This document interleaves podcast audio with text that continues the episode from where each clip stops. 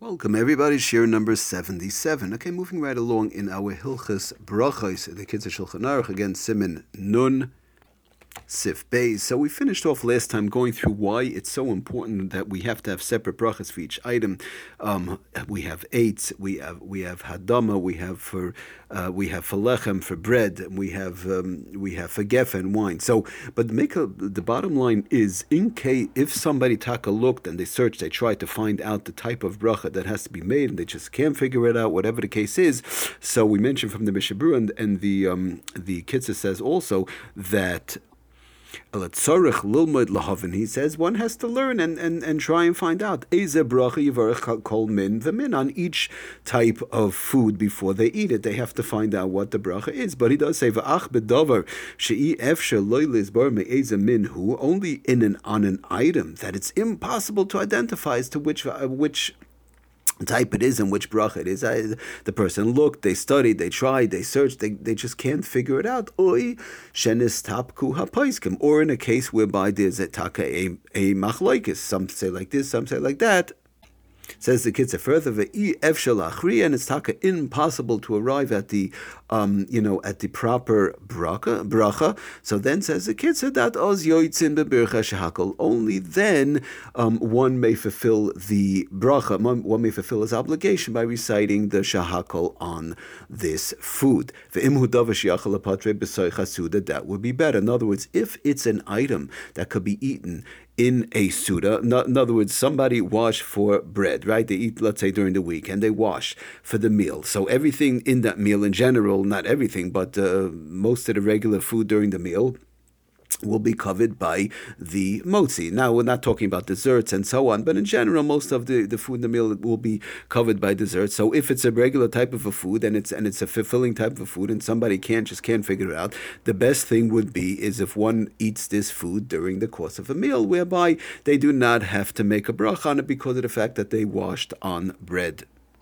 The Maisi brings on the bottom, gener- bottom generally food, any, any food item normally eaten during a meal is exempt from its own bracha with the amoitzi blessing that was recited upon the bread at the beginning of the meal. Then he says, Odif Tfei, this would be the best way to go.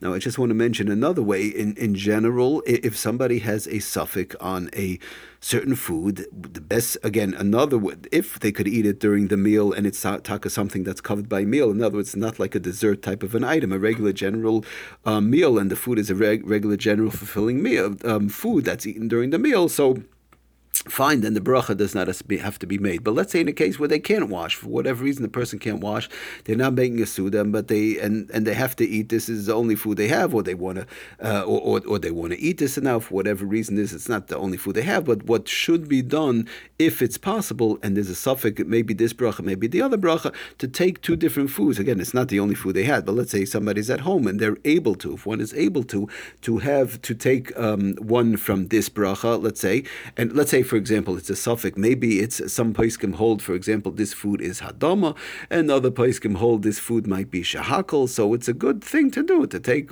take a uh, make a bracha on a, something that's for sure a hadama. For example, one takes a tomato. I'm just giving an example, and then one will take something else that's a shahakal. Um, let's say they'll drink some orange juice or whatever the case is. Make a shahakal on the orange juice, for example, and they'll make a hadama on the tomato. And like this, you covered all grounds. Possibly it's hadama. The food, or possibly it's shahakal. Like this, you covered all grounds. And Rabelsky Zechatzadik Levrach, I heard this from him. He used to say it's good to have. One should always have in their closet um, or in the fridge, you know, those a couple of extra foods just in case they get stuck with they're not sure what bracha to make. Like this, to make the bracha on the food.